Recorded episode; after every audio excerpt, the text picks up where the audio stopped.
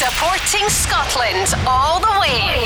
Our performance against England brought a lot of smiles to the faces of the country. After 23 years, we can do this. A few of us spoke about it after the game. We're not ready to go home yet. Yeah, yeah, yeah. We believe.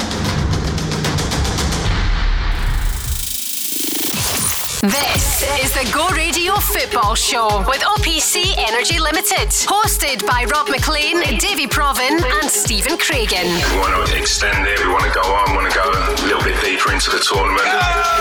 Go Scotland! I'm joined now by Gary from OPC Energy. Gary, what a job you did out there today. Oh, it was it was unbelievable. You saw the customers' faces when that boiler went in. It was a really special moment. And what about the overall performance? Unreal. You, you could really feel the heat out there. I'm delighted with the result, and we move on to the next one. Thanks, Gary. Come on! For more information on boiler upgrades, heat pumps, and more, visit opc ltd.uk. Get ahead of the game with OPC Energy. I don't like Mondays, especially uh, when they start with finding out that Billy Gilmour had tested positive for COVID and he misses the big game at Hampden tomorrow night. At least no other uh, Scotland players are in isolation as a result. And David Provan, let's look on the bright side. Billy could be back in time for the quarterfinals, couldn't he? it's a real blow, isn't it? And it's it's uh, horrible timing, given given how well he played at Wembley on Friday evening. Thankfully, we're we're well served in, in midfield, uh, and Steve Clarke will be able to shuffle the pack pretty successfully, I think. So Monday morning wasn't great then uh, with that news about Gilmour. But what about Friday night? The big build up at the Radisson Red and the main event at Wembley. And England did well, Craigs, to hold us to a draw, didn't they? Listen, they did. Uh, it's always one of those ones. There was so much expectation last week against the Czech Republic, and Scotland couldn't deliver the goods. There probably wasn't as much expectation on Friday night, and I thought they were outstanding. I mean, I said the other night that I would you know, a 1 1 draw I went for. I think that was me being slightly ambitious. That's what I felt like at the time after watching the game against the Czech Republic. But when the game started, Lyndon Dykes smashed into Luke Shaw after six seconds. I thought they really fancy this tonight. And I just thought the energy and the appetite for the game it was a joy to watch at times.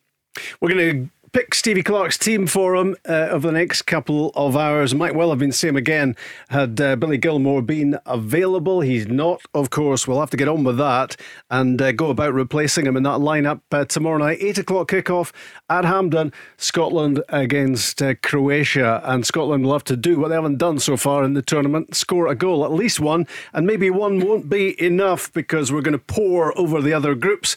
We're going to get some of the best brains in the building involved. That could be a bit of a struggle to try to uh, work out what exactly Scotland are going to have to do to qualify. It might not just be about beating Croatia um, tomorrow night, and of course it's a it's a moving feast, isn't it? In that uh, all these groups are changing. Uh, we're watching uh, Ukraine against Austria at the moment. That's a match that might have implications. Um, it will be a lot clearer, I guess, Craigs, by the time uh, Scotland play tomorrow night. Yeah, because we'll know an awful lot more about this group with Ukraine and Austria, and I think tonight Belgium and Finland. Uh, who else is playing? Denmark. Uh, have a game here. Denmark playing against Denmark are playing Russia. They're playing Russia. So after these two groups tonight, it'll be clearer for Scotland. But ultimately, you can talk about the permutations. You can talk about this group and that group. Scotland have to win the game. Yeah. They have to score a goal. The only nation left in the competition, David, who haven't scored, but they've still got a chance of qualifying. I think Turkey were the other side, they scored last night. So Scotland have to score.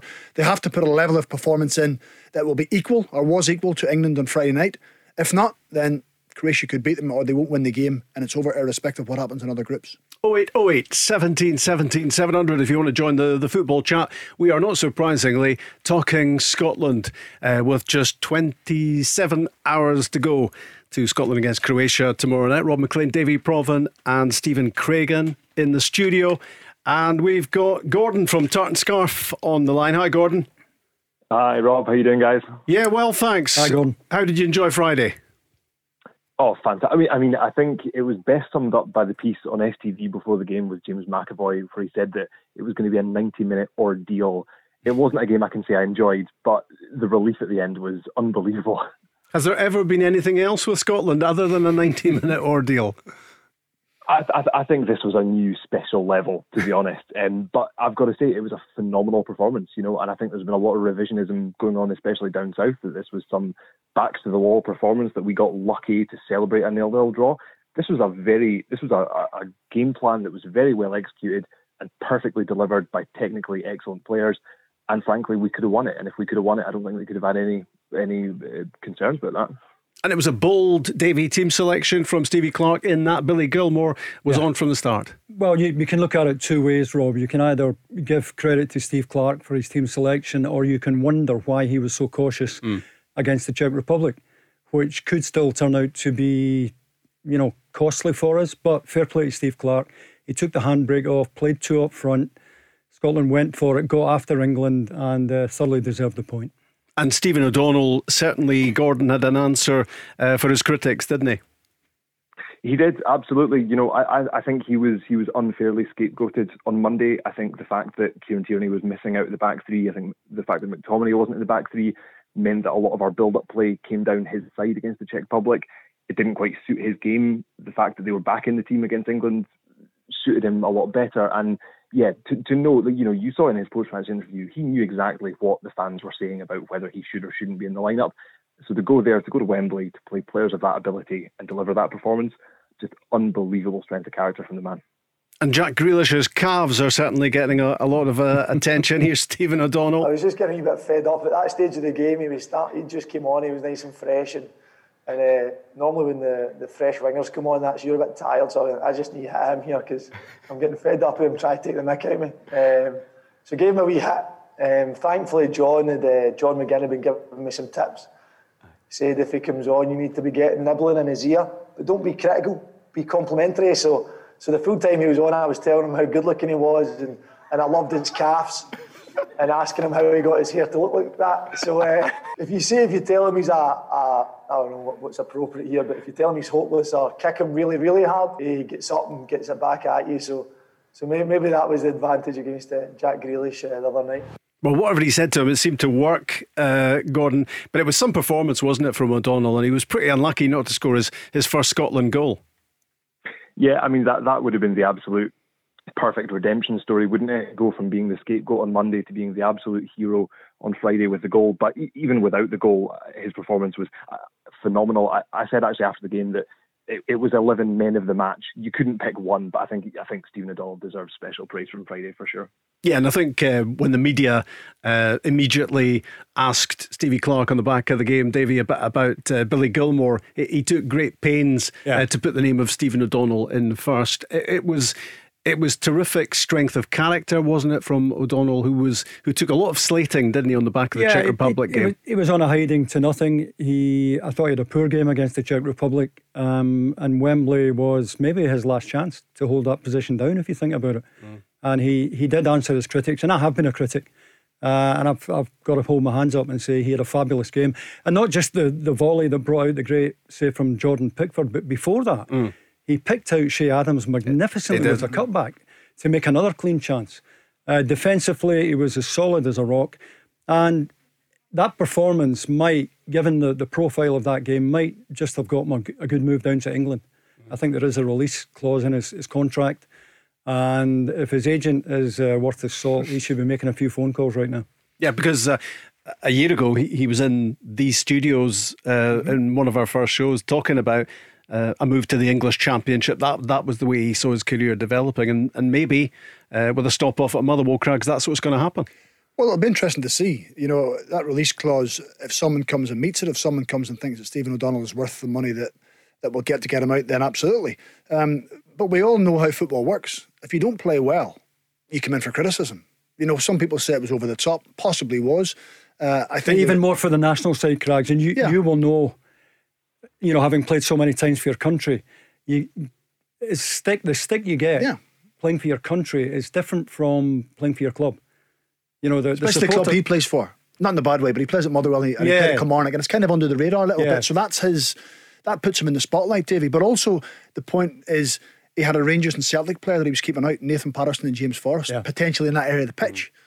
So suddenly people are thinking, well, he didn't play well. You know, we have to get one of them in. There's maybe a bit more noise comes from the mm-hmm. old firm side because of the bigger support, the more, you know, strength in numbers, and they were kind of pushing for that to happen. So, you know, for Steve Clarke to go and stand by him, you know, it was up to Steve, uh, Stephen O'Donnell to go and deliver a performance.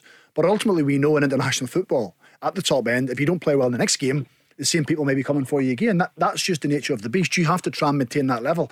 I mean, he said after the game that the team didn't play well against the Czech Republic. He could have done better. Others could have done better. But I think first and foremost, you look at yourself. You don't take any comfort that the team didn't play well and someone else didn't play well. You have to look after yourself and think, why did I not play well? Why did it go wrong?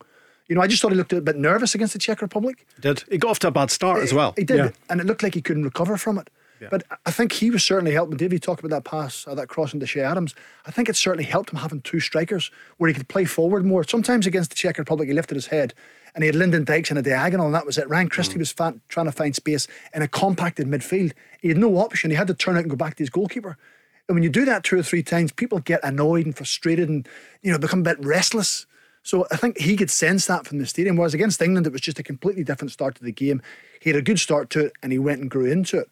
Now, I still think the debate will come tomorrow night. Does he play or, or, or do you play an attacking player? Gordon, you, that's probably a question. For, well, that's probably a question for you, Gordon. First of all, do you play Stephen O'Donnell tomorrow night or do you play a James Forrester or a Ryan Christie in an attacking sense because you have to win the game? So I, I would 100% play Stephen O'Donnell tomorrow night. I, th- I think you make as few changes to the team as possible. And I know obviously with Billy Gilmour's absence now, there is a place to fill in midfield. I think people will maybe want to see Scott McTominay step forward. I actually think Scott McTominay delivers his best football for Scotland at the right side of that back three. So I'd be, I'd be, I would be uh, keeping him there. you okay? Sorry, you take a breath. yeah. Um, but no, I, I think I think you make you, you make as few changes as possible. And frankly, I think Stephen O'Donnell has been very good going forward for Scotland, and I think if you've got Che Adams and Lyndon Dykes up front, the most important thing is you've got John, John McGinn playing just right in behind him because that's his that's where he plays his best football for Scotland. So I don't want to see McGinn dropping deeper either. I think we've got enough attacking talent on the pitch. You know, in Group D, no team has taken more shots on target than Scotland have.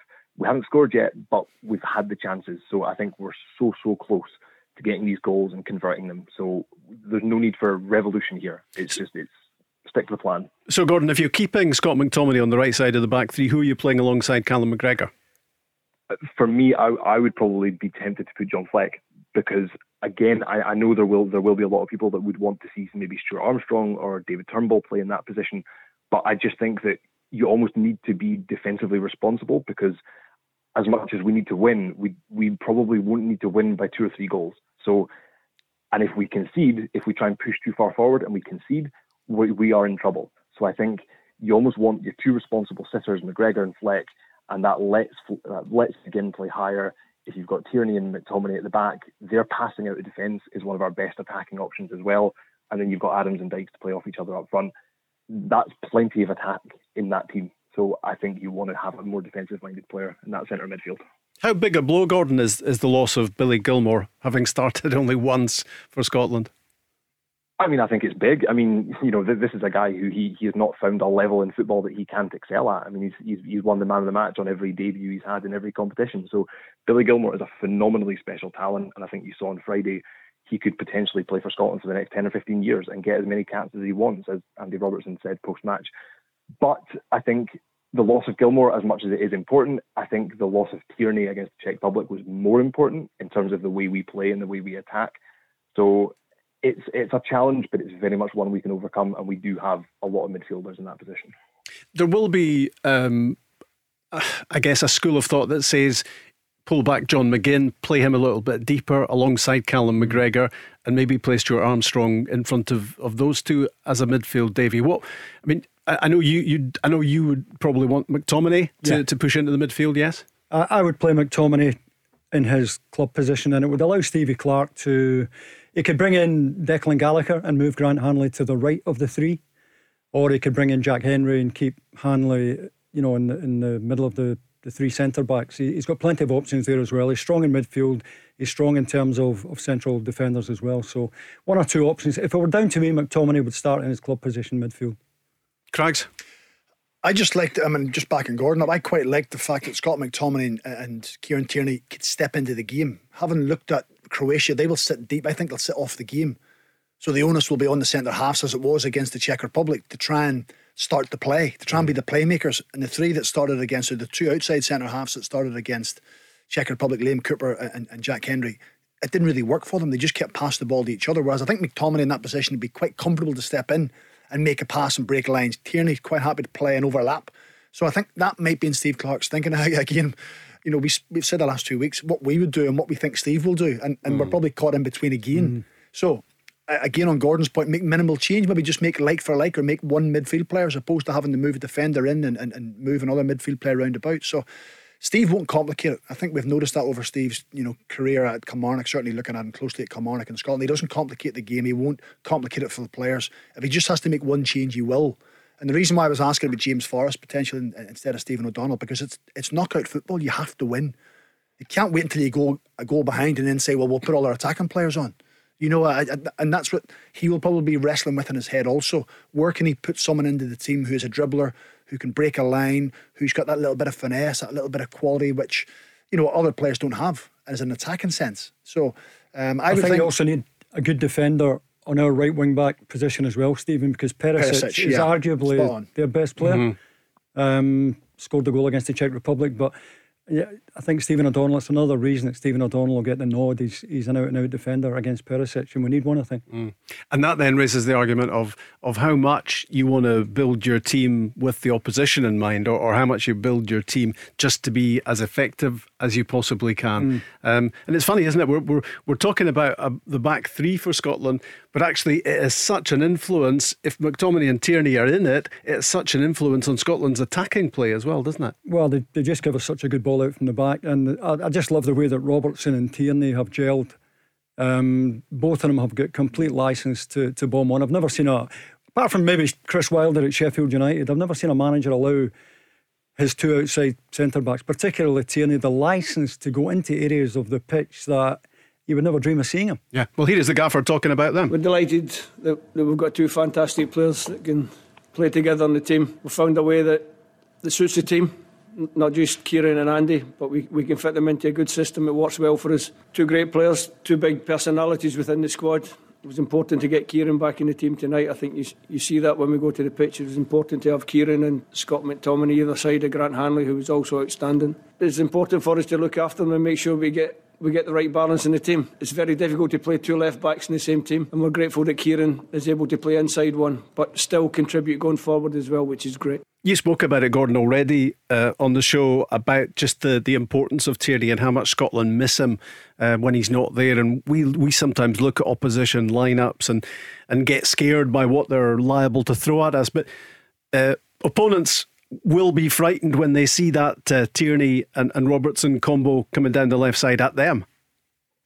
Oh, absolutely, yeah, of, of course. And and you know, I I think this is something that this Steve Clarke Scotland side has got that not many Scotland sides previously have got is that we have built confidence in what we can do really well. You know, it's not just about nullifying what our opponents are bringing or trying to spring a counter and get lucky with a chance. It's like this is a confident group of players who are confident in their abilities. And yeah, I mean that that left side of attack with Tierney and Robertson, you know, that that matches up uh, comparatively well against any left-sided of, of any team in the tournament. You know, they, they would walk into any other side. I think.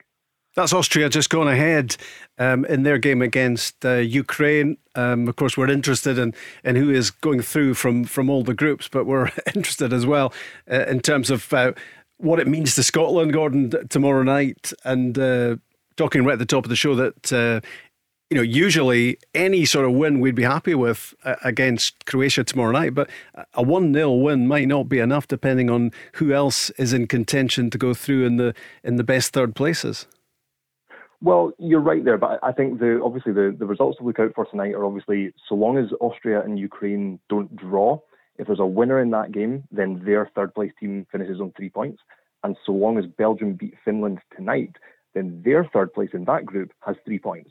So if those two things happen, we go into the game tomorrow knowing 100% any win puts us on four points and we're in the last 16. And that would be the dream scenario because to be able to get to the 90 minutes and finish the game tomorrow night and know for a fact that a win has been enough to put us in the last 16, that is the dream scenario. So those are your two results to look out for tonight. David, did I just see you glazing over there all, all those arithmetical repercussions? So glad Gordon's ahead of the game I here. know, I know. I think he's one of the few. Maybe Carol Vorderman's the other one. it's, um, uh, you know, I think Steve Clarke will be saying to the. I mean, hopefully we will be in that situation where we know a win takes us through. But even if we're not, I'm sure the players will just have to clear the junk out of their mind and look upon this. And it's a cup final because Croatia have to win the game as well. And my, my only concern is that I've heard so often since Friday night that Croatia are over the hill, they're past it, they're an ageing team. Seven of the team that started against the Czech Republic for Croatia played in the last World Cup final. The average age of their team against the Czech Republic was 28. So they're not, they're not over the hill. I agree they haven't done themselves justice in this tournament, but they, they will be a real test for Scotland tomorrow night. Yeah, and they've they've got everything to play for that we have to play for uh, tomorrow night. They want to to win it as well. Gordon, how do you see it panning out tomorrow?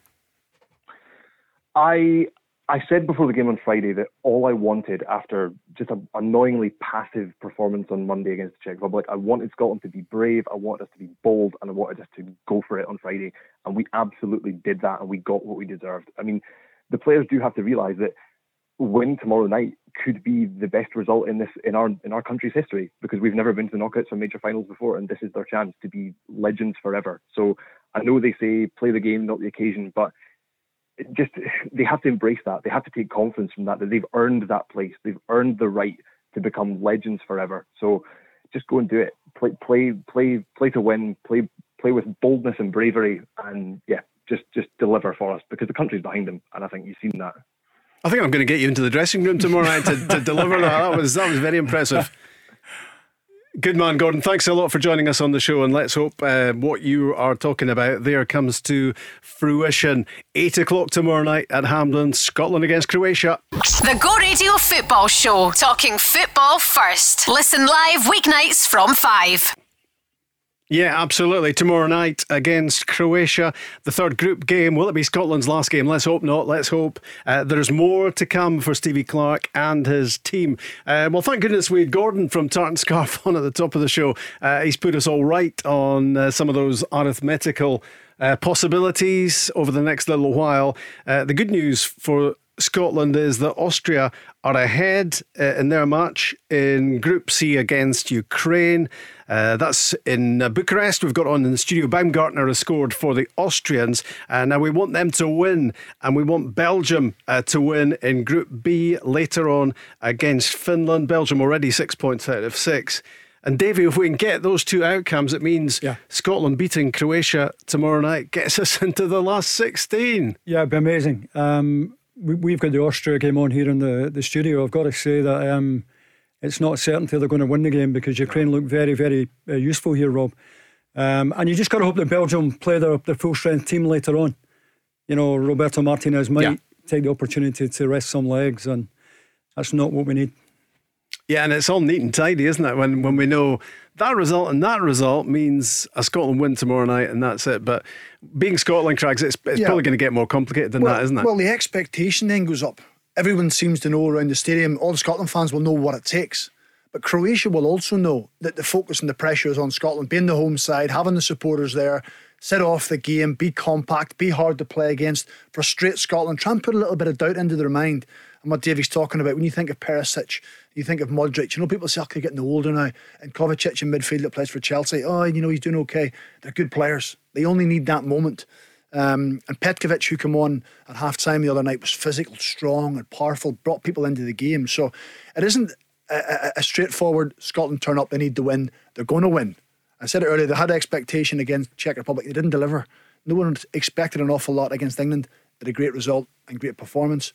Expectations back on Scotland again. Can the players turn that around and get what would be a huge victory? Ukraine nil, Austria one latest score in Group C, and the Netherlands are ahead, not surprisingly, against North Macedonia, who are already out of the tournament. And uh, Memphis Depay has scored their goal, maybe as a little celebration uh, for the fact that he's heading for Barcelona, as- as is Gini Wijnaldum from that Dutch side, Davy, as well. Yeah, interesting that Frank de Boer said uh, his mind is now clear that the transfer is complete. He said he was looking a bit preoccupied. Well, you're bound to look preoccupied if you've got to move to Barca on the go, haven't you? How very understanding of the national coach. Has Wijnaldum not signed for PSG? Was it PSG? I think I think he signed a three-year deal at PSG. It was all set that he was going to go to Barcelona. Yeah, you could be right. Wasn't it? Was it You last week right. that came around? He said that Barcelona chased him, then it went quiet, and PSG came in and showed more interest, and he went to PSG. Terrible choice, eh? Yeah, It's not, well, it's not a bad choice to have. We're looking ahead to Scotland against Croatia, 8 o'clock at Hampden tomorrow night. Let's uh, get uh, Craig from Cumbernauld involved in the discussion as well. It's Rob Maclean, Davie Provan, and Stephen Craigan on the Go Radio Football Show with OPC Energy Limited on a Monday night. Uh, looking back on Friday at Wembley, Craig, and, and looking forward to the Croatia game tomorrow night. How are you feeling? Aye, aye, not bad, Rob. Uh, Dave Craigs, how you doing? Aye. Um, yeah, listen, first of all, I was, you know, like everybody else, delighted that we got the point against England uh, on Friday. You know, I believed we could get something. Actually, last week on the show predicted we'd win 2 1, so I had optimism. Um, but, you know, um, delighted with it because, and for two reasons. One, because I think um, we probably were the better team on the night and actually could have won the game, which shows how good mm. we played. And you know, it, it was a great way to bounce back for the disappointment on Monday. But the other one, if I'm being honest, was also the fact that I felt going into the game, every single English media pundit that I listened to, the arrogance was unbelievable. I mean, they were talking about resting this player, that player, we can do this. You know, we're going to win by umpteen goals.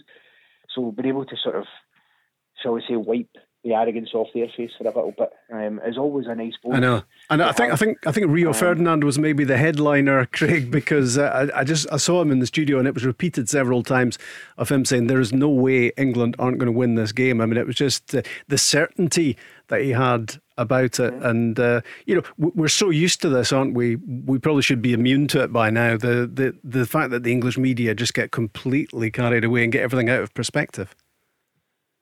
Well, yeah, listen, the reason I, I had confidence going into the game that we could get something was that I believed, um, having seen England against Croatia and seen bits and bobs when they played Romania and Austria in their friendlies, that England has, had come into this tournament well overhyped, and I believed that um, a lot, I think too much was made of how poor Scotland were on Monday when actually, although we didn't score, we didn't, we didn't play badly, and there was far too much stock put into how good England apparently were when actually they didn't play that well. So I think that gave me confidence because I thought, well, actually, no, that's not the reality of how both teams played in their opening game. So um, there's that. But of course, the, the concern from Scotland point of view is the fact that we still didn't get a goal. We still created good chances and didn't take them. Um, and we've got one game left now to go and do that. I think we're possibly the only team in this competition now who hasn't scored. Yeah, you're right. You're right. I think we are after Turkey scored last night. Yep. So um, that we, we cannot, if we are, you know, to have the glorious failure and go out, the very least we, we have to score. We can't come into our first tournament in 23 years and go out with being the only team not scoring a goal. Um, and I think we've got the players to do it. You know, Gilmour will be a blow, but I would actually quite like to see David Turnbull start um, in, in place of Gilmour and put him in there because I think he's capable of doing the type of job Billy Gilmour did. Um, he's been, I think we'd all agree, probably one of the only standout players from Celtic over the past year. Yeah. Um, so I would really, really like to see that. Um, Davey, what, what do you, what do you think about Craig's point there about David Turnbull uh, starting?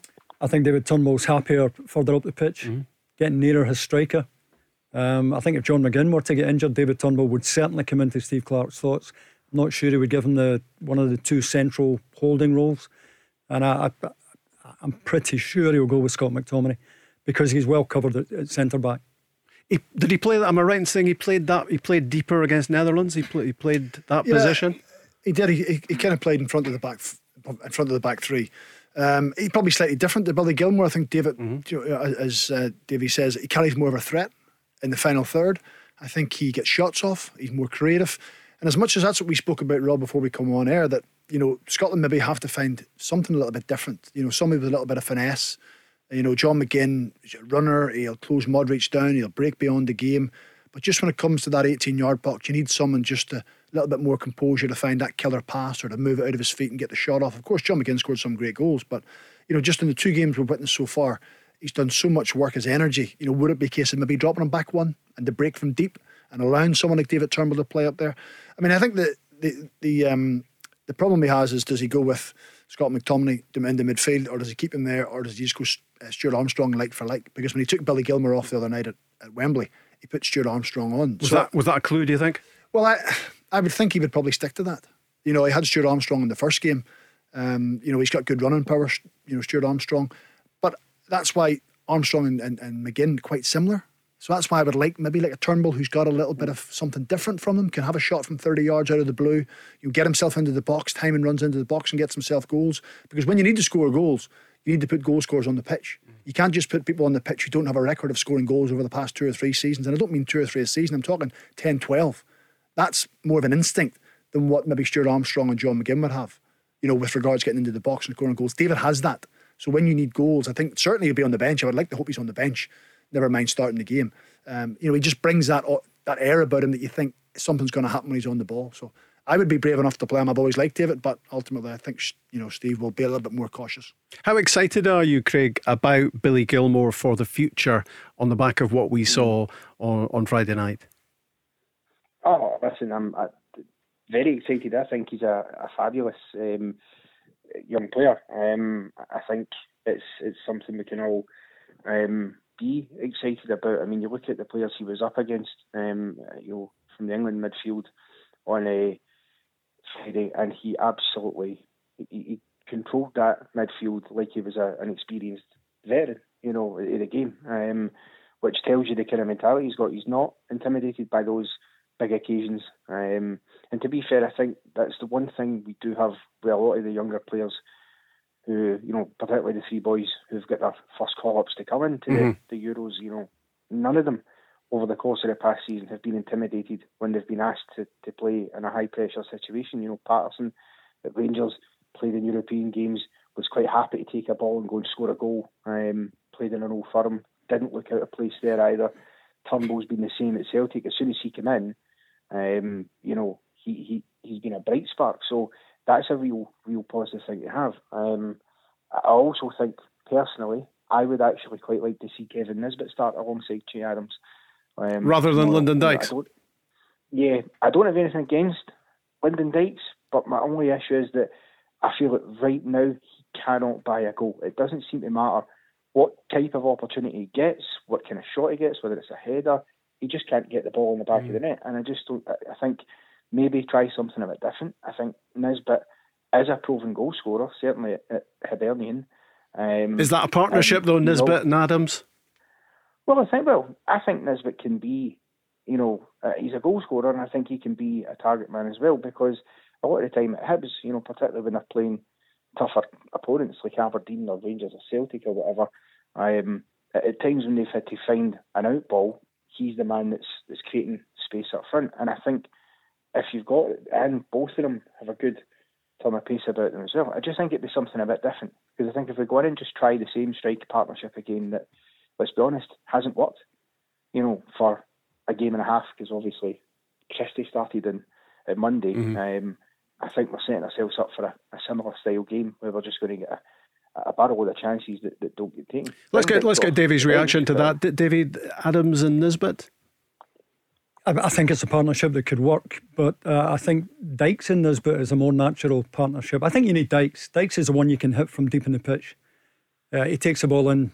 You know, he wins. He wins knockdowns and flick ons, and he, he, gets Scotland up the pitch. Um, Adams is a is a slightly different type. I think he almost a second striker wants to mm. play off a main striker. And for me, it'll be it'll be Dykes and Adams, and it gives Scotland a diagonal ball from either side of the pitch. It also makes it a hell of a lot easier for whoever's supporting. If it's John McGinn, if you've got two ahead of you, then when the ball's on its way to one of the two strikers, you know, you're up there for the second ball. You've got a much better chance of getting a knockdown when you've got two ahead of you.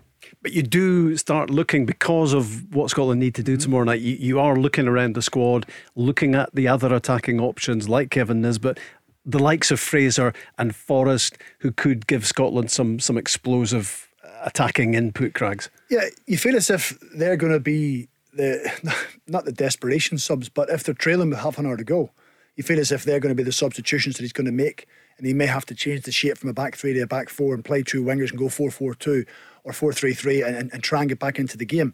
Um, just on the one about Lyndon Dykes, you know, if he's not the goal scorer and he's not going to get goals, you need to surround him with goal scorers then. Mm. You know, otherwise you're going to keep banging against the brick wall. He was unlucky not to score at Wembley. I mean, Reece Well, uh. Reece James headed one off the line. It I was- mean, well, it might have sneaked in. Yeah, well, it might, it might have.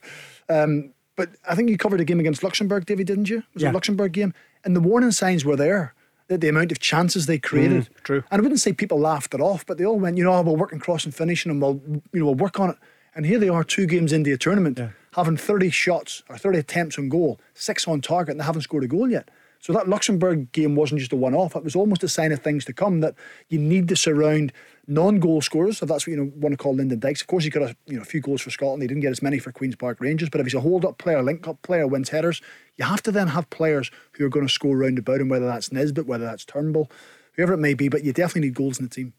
Craig, how, how's it going to go tomorrow night? Oh, um, I think we're in for a, a tense, nervy affair. I think it will be a, a 1 0 Scotland win. Um, uh, in typical Scotland fashion, it will be like the 94th minute of the game and Che Adams will pop up Oh, there. that'll do. A corner or something.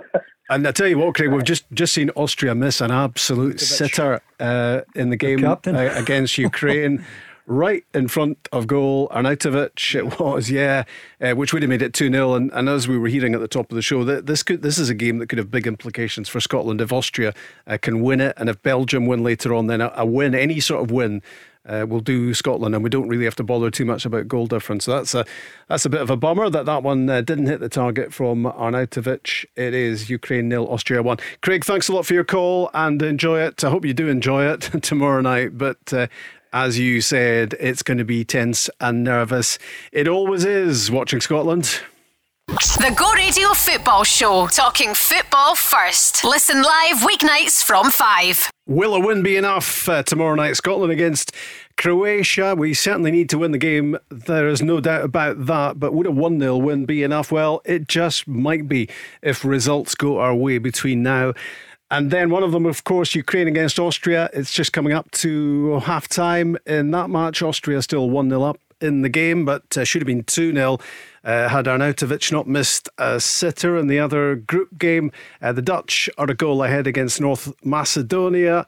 Uh, Netherlands already through as winners. North Macedonia already out. Memphis Depay with the only goal in that game. Of course, uh, waking up to the news this morning, all Scotland fans, that Billy Gilmour has been counted out of uh, tomorrow night. Indeed, he's out for the next 10 days, isolating, having been uh, tested positive for COVID. Uh, good news, Davie Provan, is uh, that all the other players in the squad are clear. Yeah, I've, I've got to say, Rob, um, it's a complete mystery to me how they decide who was a close contact. Um, I think it was Brian Rice who said nobody understands it. And you would think Billy Gilmour would have been mixing with his teammates, wouldn't you? Yeah. Um, so it's a strange one for me. We're delighted that no one else is is involved, but um, th- this whole track and trace thing's a mystery to me. There's something ironic about it as well, it being Billy Gilmour because he was the star of the show, wasn't he, on, on Friday night? In terms of in terms of impact, I know Stevie Clarke with Stephen O'Donnell mm-hmm. above him in terms of the, the ratings, and I, and I get that completely where he was coming from, and, and I see the, the logic as well. But in terms of a, a Scotland debut, it was sparkling, wasn't it? I think it's because it's new and it's fresh and it's something different. You know, there was always a lot of expectation around Billy, and a lot of people thought he would progress and he would do well. But you actually see it in a Scotland jersey, and to see that hype and to make it believable, it was like, wow, this kid's actually taking the ball under pressure. He's taking it in good areas. You know, he knows when to speed the game up, he knows when to slow it down. And I look at Stephen Davis at Rangers, and I've com- uh, commented this season that Stephen does that, you know, as a 35 year old. You know, he knows when the game needs a little injection of pace or a longer pass, and he knows when it needs, you know, just to take a sting out of it and just keep the ball simple. And Billy Gilmour's doing that at 20 years of age. So it was an absolute joy to watch him. It really was. And then the excitement was building, thinking, well, that's what they need in midfield. They've got that bit right. Mm. You know, the team seemed to gel. All they need now is a goal against Croatia, and then suddenly it's all kind of backfiring a little bit. But I said to you earlier, Billy Gilmour reminds me of a guy who, or a kid who, whether he plays five-a-sides with his mates or whether he plays at Wembley for Scotland, he'll do the same thing. He'll still want to go and take the ball and play the game the exact same way and just speed it up and slow it down and, and, and do.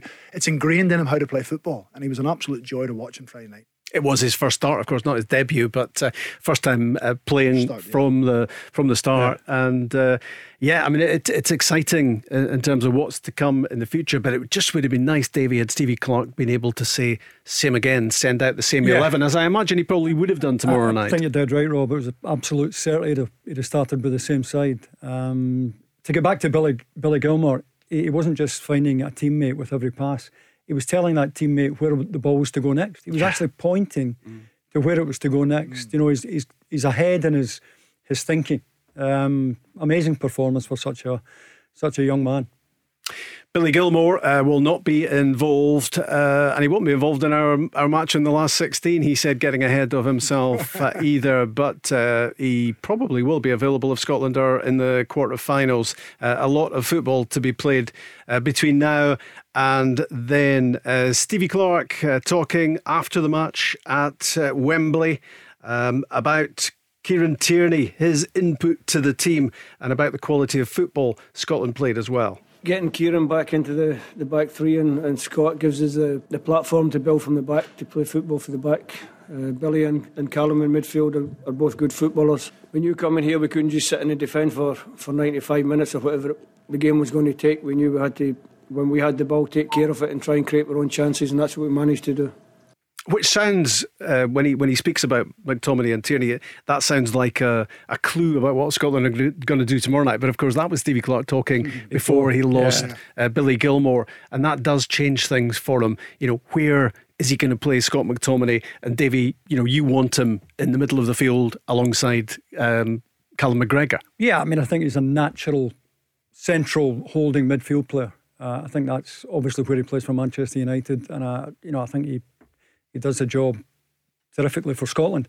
I think he's. I think there's a mistake in him at the back now and again. Mm-hmm. Um, well, there was early on against England, the, wasn't there? The, there was, and we've seen him caught under the ball a couple of times when he when he's played there. His distribution is fabulous. Don't get me wrong. I, I like to see him play at the back because I think you need someone who can step into midfield and, and find a pass. But um, centre mid is, is is for me his strongest position. One player who maybe didn't get raved about as, as much as he deserved to after the game at Wembley for me it was Callum McGregor. Uh, maybe because he was alongside Billy, Billy Gilmour, but but maybe of course the reason uh, Callum McGregor was back to what I thought was his best mm-hmm. was the fact that, that Billy Gilmour was alongside him. But that struck me as a really stylish performance from McGregor against top opposition, Craigs. Well, it's it's because it's two natural footballers who want to take the ball under pressure, who want to tick the game over, who want to get forward, play forward passes. And I think that's what Callum's good at was when he has someone beside him who he can pass the ball to, or someone can pass the ball to him. So the relationship that they struck up was excellent. But you're right, I think he was underrated because all the expectation, all the focus was on Billy Gilmour. But Callum certainly looked comfortable again. You know, we always spoke about him getting the rest at some stage, and whether that little rest against the Czech Republic, first of all, it it makes you a little bit angry because you think, you know, I want to play. So it kind of just stirs you up a little bit inside, and you think, if I get the chance to play, I'm going to go and show what I can do. So suddenly your fatigue or or lack of freshness disappears because your focus is on I want to show people what I can do. So I thought he was excellent. He really was good.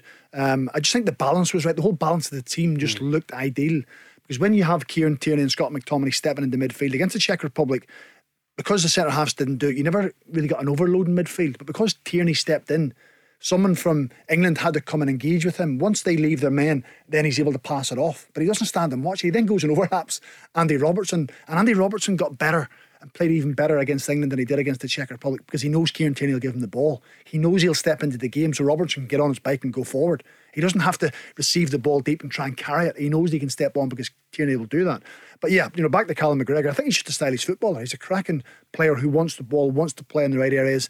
And against England, it was a big pitch, it was slick on the ground, so he's able to move the ball fast. So he will certainly be playing tomorrow night, that's for sure. He looked reinvigorated, Davy. Yeah.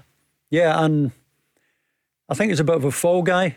Um, you know, Billy Gilmour comes comes on against Luxembourg and stars for a short period in the game, and I think all of us and certainly the Scottish media went overboard about Billy's performance that night. Now he's backed that up with a terrific performance at Wembley, but I think Callum McGregor might have been thinking to himself, you know, you know, given my service to to the country, I think I deserve a bit better than to be immediately discarded after Billy Gilmour's played for half an hour for Scotland, and it was really good to see him on the ultimate stage at Wembley, back to his very best, controlling again. I wonder if Stuart Armstrong uh, will start uh, tomorrow night. There will be a clamour for that to happen. As Craig said, he was the man who replaced uh, Billy Gilmour on Friday night. So, will that be the change right from the start, potentially, um, tomorrow night? And is he in the same team as his uh, Southampton teammate, Che Adams? That'd be nice. Um, I thought he was excellent at Wembley.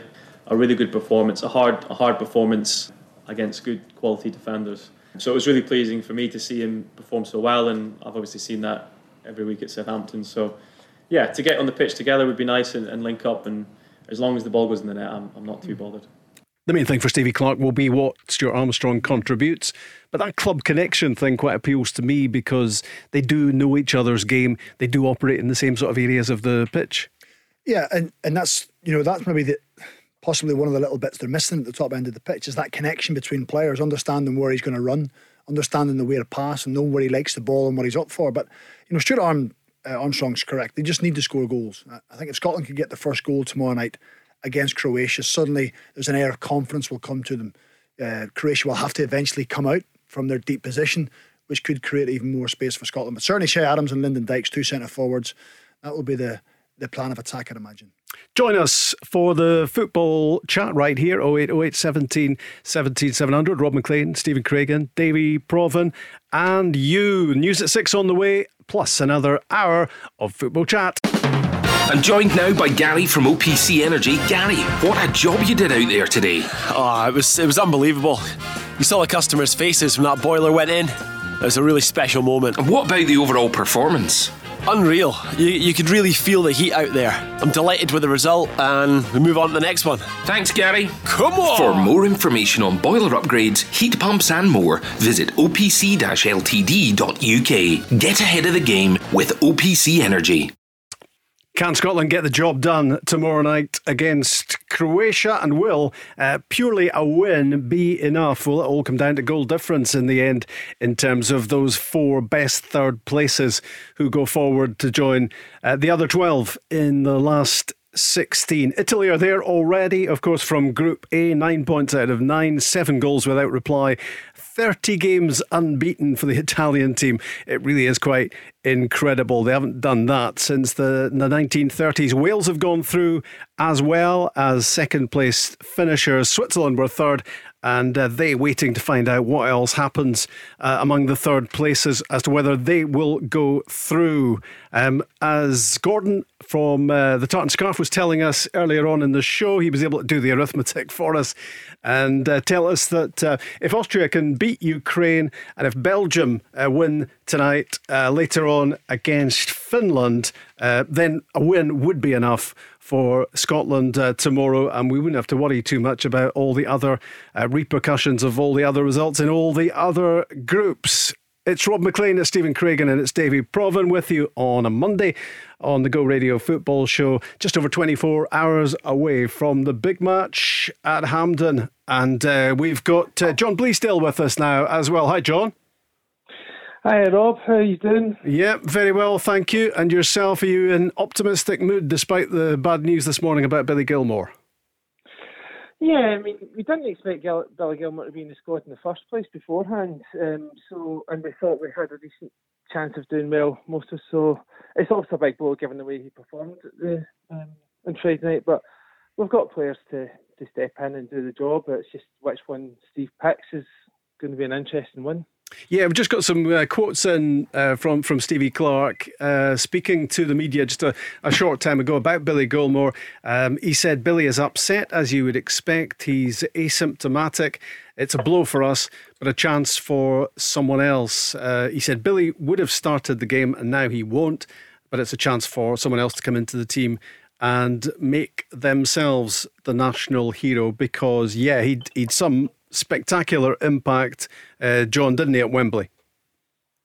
Oh yeah, he was absolutely superb. Um, you know, just like any other time that he's um, went on the pitch for Chelsea, it's just been effortless for him. It doesn't matter who he's um, coming up against, whether um, it's up against like Man City down south or up against England and the international Wembley. It just doesn't phase him. He's got confidence in his own ability, and he's comfortable with some of the players um, around him, no matter what level. And yeah, he put in a very assured performance. Um, it's just a shame for him and for us that he's now going to um, miss out on the, the game tomorrow, and it'll be a it'll be a huge blow. I just don't know if um, if the best way is to put McTominay back into midfield because the defence works better with him as one of the back three, um, or if we just bring in, um, you know, someone else. I, I've heard John Fleck being mentioned, David Turnbull's been mentioned, but I just don't know which way to go. But full trust in the manager. Yeah, I mean, no other Scotland players are affected uh, by this. Nobody else is having to isolate. It's somewhat surprising. You kind of expected uh, other Scotland players to be in close proximity, uh, and the news might be even worse in terms of the selection tomorrow night. But there are a couple of England players, Craigs, I understand, implicated. Yeah, just it's come out of the press conference that Ben Chilwell and Mason Mount now isolating pending further discussions with Public Health England after interaction with Billy Gilmour, which seems strange that they played against them on the pitch. You know, I, I, I thought it was 15 minutes. I can't imagine they were hanging about together for 15 minutes. Mm. Yet he's staying in a hotel with people and they're playing yeah. golf on Saturday.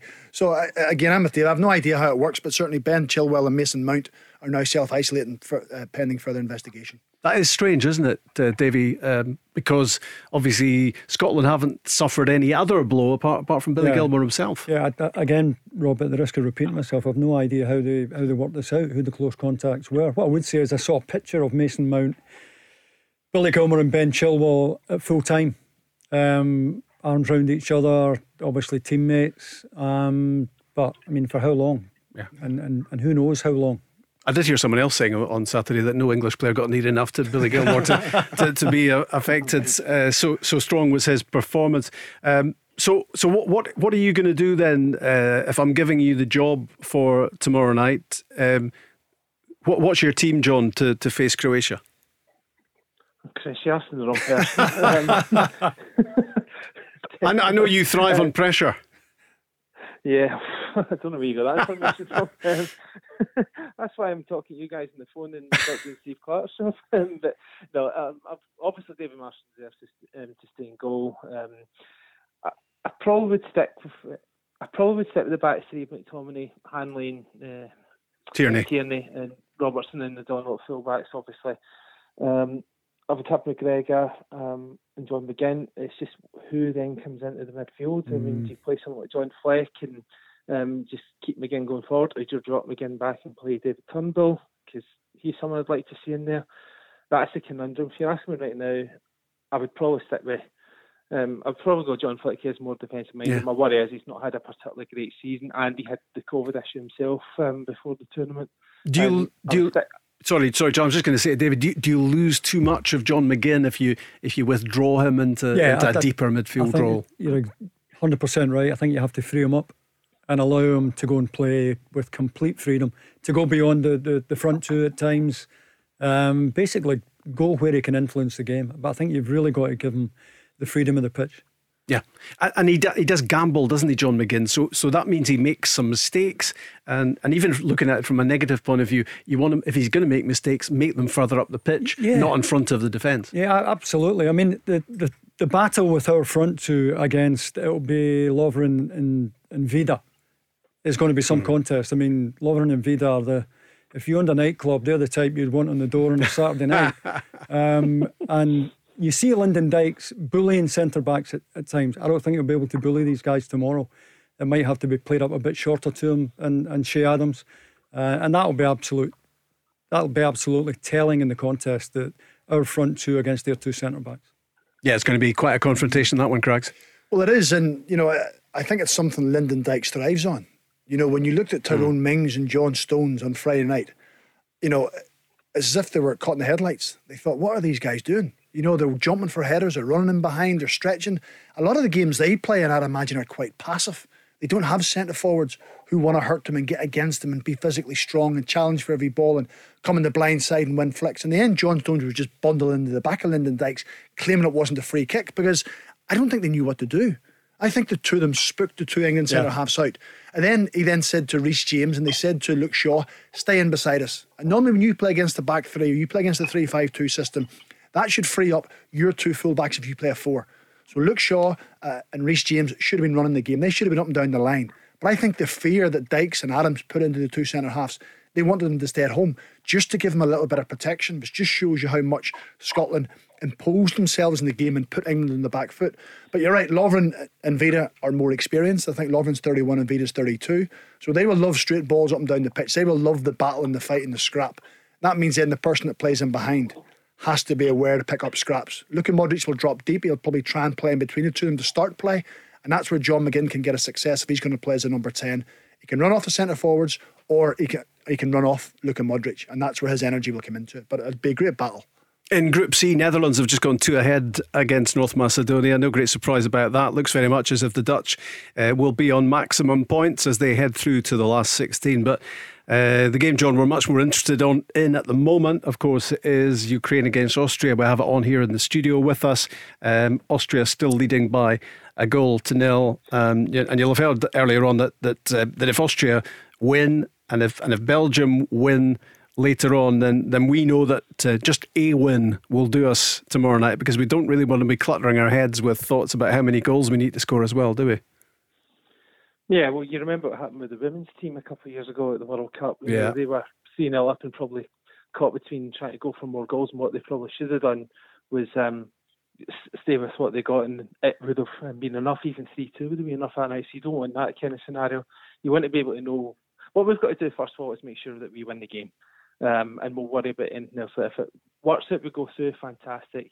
If it doesn't, well, that's just another chapter that we don't want to go down. But um, I think hopefully Austria um, hold on to the win, and uh, hopefully Belgium don't have an unexpected slip up tonight, and then we can just completely focus on the one thing we need to do. And we don't want to be reflecting after all of this on the first game against the Czech Republic. That's the big worry, isn't it? That that, that we look back on getting it wrong. That'll be uh, Steve in, Clarke's in the, big worry in the opening game, Rob, because you know if if if it comes down to that first game, fingers will be pointed at Steve Clarke. You know that he didn't take the handbrake off in the first game. Um, he discovered in the second game how good we could be. He didn't trust the players in the first game, trusted them at Wembley, and they, they repaid him big time. And you just hope we don't end up regretting the, the, the first performance, the first formation. But at least the performances are going in the right direction, aren't they? If you if you look at that opening game where maybe there was a touch of stage fright attached to it as well, we're, we're hardly tournament regulars after 23 years away, so maybe that had something to do with it as well. Much better, transformed performance really at Wembley. Um, but but we need that progression to continue. We need the evolution to continue. We need to start getting some goals. Well, there's no coincidence that when you have your best players in the team, you get your best performance. And Che Adams, I think, even out with Lyndon Dykes, is the best centre forward. If you know, if one striker should have played against the Czech, he should have played. I think. And, and I think Ste- if Stevie Clarke got the decision to make again, I think he'd be the He first to put his hand up and Of say, course. "Got that one wrong." Kieran Tierney was a hard one because he was out through injury. Yeah. But he was the best. You know, he's the best left centre half they have. So you get him in the team. You get Che Adams in the team, uh, and and Billy Gilmour was a little bit of unknown. You know, yes, people have watched him playing at Chelsea, but could he play in the Scotland midfield? Of course he could, but at what kind of level? So suddenly he becomes your best midfield player, and suddenly your three players that bring into your team are better than what than were there before. And there's no coincidence for me. Then everybody seems to thrive. Lyndon Dykes thrives when he's got a, when he's got a, a partner with him. I think Andy Robertson certainly thrives even more so when he's got Kieran Tierney behind him because he knows what's coming. So suddenly you put that into the team, then naturally you become a better side. If that team had been the team that started against Czech Republic, I believe they would have beat the Czech Republic. But hindsight's a wonderful thing. We, of course, tomorrow night will be back at the Radisson Red in Glasgow. Uh, Paul Cooney, Mark Guidi, and Chris Burke on the show tomorrow. Still places available if you're looking for somewhere to watch what is a massive match. Uh, for Scotland, uh, John Davy and I were just speaking off air uh, there about uh, the threat potentially that, that Scotland were facing in, in Phil Foden. He's, he, I must say that uh, the minute I knew Scotland were playing England, that, that was what frightened me most, just because he is such an incredible talent. Uh, and you had to be really impressed, I think, with the way Scotland handled Foden. Oh, absolutely. I mean, the fact that Foden was taken off, um, you know, after 60 minutes just tells everything about the way it went. Um, Foden's had a pretty disappointing turn, which is a good thing from their point of view from Friday night. Um, but no, I thought the, the whole team, there wasn't anyone that you'd give below a 7 out of 10. I thought the team were absolutely brilliant. The only thing that was missing was a goal. I was particularly pleased for Stephen O'Donnell. Um, the, the stick that he got, a lot of it a lot of it was over the top, and O'Donnell himself said he didn't have the best game against the Czechs, but there were worse players um, in the team um, than Stephen O'Donnell, or players that played worse than him, and three of them get left out at the start lineup on Friday night. So Um, I was so hoping that his volley went in the net. Um, that would have capped off a great night because he was absolutely outstanding and uh, he had Raheem Sterling in his pocket half the time as well. Yeah, it was, some save from Jordan Pickford actually. Um, David Marshall really, really didn't have a wonder save to make in the game, but but Jordan Pickford certainly did to to stop uh, Stephen O'Donnell scoring what would have been his first his first Scotland goal. How big, Davy, is the Kieran Tierney effect? Not just having him and what he does, but his personality and, and the effect yeah. he has on everyone else in that team. Yeah, I mean, he's he's a kind of Billy Bremner type, isn't he? You know, he's not the biggest, um, but the the attitude just never say die, chases all the lost causes, loves a tackle, snarls at people, snarls at teammates. He's he's everything you want in terms of attitude, and he's obviously not just got attitude. He's got the ability to to match the attitude. He's he's a complete player now. I think yeah. he lifts his teammates. Yeah. I think he certainly lifts his teammates. If you're Scotland playing on Friday night and you think Kieran Tierney's fit, I think you're rubbing your hands and thinking, right, okay, we've got a chance. I certainly know Andy Robertson would have been rubbing his hands and thinking, right, okay, this is proper. I mean, it means I can get forward a little bit more. He can fill in as a left back and cover the gap that I'm leaving. He can overlap me. I can fill the gap in that he leaves. So I think it just gives everybody a lift. Uh, and I'm sure it give the coaching staff a lift knowing you're bringing in one of your best players. And I think Scotland to perform and to win games, they need all the best players playing well. But they've now set the benchmark. That type of performance, level of performance, will need to be replicated tomorrow night because it's not as if you're going to play against Luxembourg, you're going to play against Samoa, you're playing against Croatia. Uh, ultimately, yes, they are getting a little bit older, but they're still a good side with players who can hurt you. So the level of performance has to be right up there again. John Fleck's been mentioned a couple of times in the show. David, do, do you mm-hmm. see him as a serious contender to start tomorrow? I don't think he will. No. Um, I, I, would have no problem with him starting. You know, given the level he, he, he's been playing at over the last couple of seasons. He's been a standout for Sheffield United.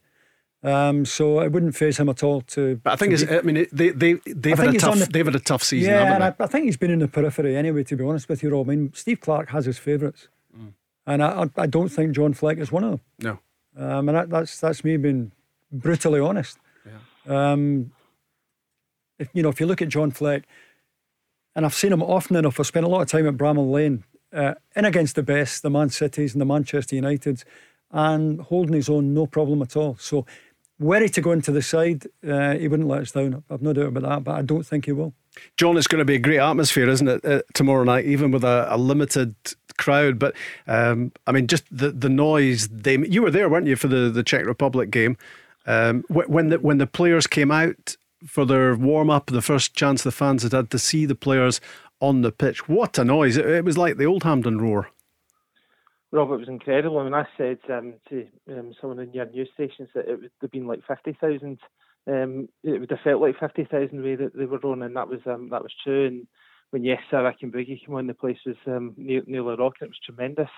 Um, unfortunately, I don't have a ticket for tomorrow night, um, but I'll be watching the game with a couple of mates. Um, which will be good um, just to be able to have that option again because for Serbia we're all in our own houses and our own. Um, so it'll be good to watch um, game with mates and I'm jealous of those who are going, but I, I hope they all enjoy it because it'll be a great atmosphere and hopefully they can uh, row the team on to victory. Um, let's hope we do it. Yeah, I mean it's it's always interesting, isn't it, when the the noise off the pitch and the atmosphere off the pitch translates and and it and it and it goes in the other direction as well. And when the game went flat, Crags. Um, the, the fans went flat. Yeah. It, it, went it went quiet, and it was really boisterous to begin with, and one of the best ever renderings of of uh, yeah. Flower of Scotland. I think they go hand in hand. You know, if the team are on the front foot and the team are inspiring the supporters, and the, the supporters give them that back again. But I think it was because there was so much hype before the first game, and they thought, right, they were feeling good, they were in the zone, the players were playing well. You know, uh, European Championship football was back. Scotland were involved. Hampden Park, first time in 23 years. All this big build up and then suddenly first 20 minutes fine then they lose the goal. They lose the second one after half time and it's like here we go again. You know we've been in this movie before. And at no stage did they get a lift with regards getting a goal to make it 2-1 I thought at any stage in the game if it had made it 2-1 it would have went up again and they really would have pushed on but they couldn't get the goal. Whether it was bad luck whether it was good saves whether it was you know strikers missing opportunities but they needed the lift and that's what they need tomorrow night. They need to build on the momentum that the supporters will give them the drive, the the emotion from the from the national anthem. They need to give them a goal, and then suddenly it will go through the roof even more. What do you think, John? Tomorrow night. I'm confident enough for the chances that we're creating. I mean, I've saw a stat that we've created the most chances in the group. Worryingly, we haven't taken any, but as long as we're creating them, you know, we give ourselves a chance. I'm going to be optimistic and say 1 0 Scotland. Um, and hopefully that'll take us through. We'll just need to see what happens with the games tonight. Who's going to score the goal? Mm, I'm going to go Che Adams. Che Adams, that'll do nicely. In fact, anyone would do nicely uh, as long I as you say I it's don't go from Luka Modric would do nicely, Rob. To be yeah, exactly. A bit unlikely, but you never know. Uh, John, thanks a lot for joining us on the show. Uh, and No, enjoy it. tomorrow. Yeah, you too. Enjoy Enjoy it tomorrow night. That is uh, John. Uh, looking forward to Scotland against Croatia tomorrow night at 8. Not much more than 24 hours away. The Go Radio Football Show, talking football first. Listen live weeknights from 5. Yeah, massive match tomorrow night. Scotland against Croatia at Hampden. Uh, will a win be enough? Can we get the win that we so desperately need, having lost to the Czech Republic uh, in our opening match? That great draw at Wembley against England on uh, Friday night, and it all comes down as it inevitably was going to do to 90 minutes against Croatia at the National Stadium. Tomorrow night, Scotland will be without Billy Gilmour, of course, who's tested positive for COVID, but no other isolation involved in the Scotland camp. Billy Gilmour will be isolating for the next 10 days, but uh, we've just brought you the breaking news in the last 10 minutes or so that the Chelsea pair of uh, Ben Chilwell and Mason Mount are isolating uh, following close contact with Billy Gilmour. Uh, so uh, that is having implications at the moment, even if not in the Scotland camp. Uh, so Gilmour out for tomorrow night, out for 10 days. And he was a standout, of course, wasn't he, for Scotland on uh, Friday night.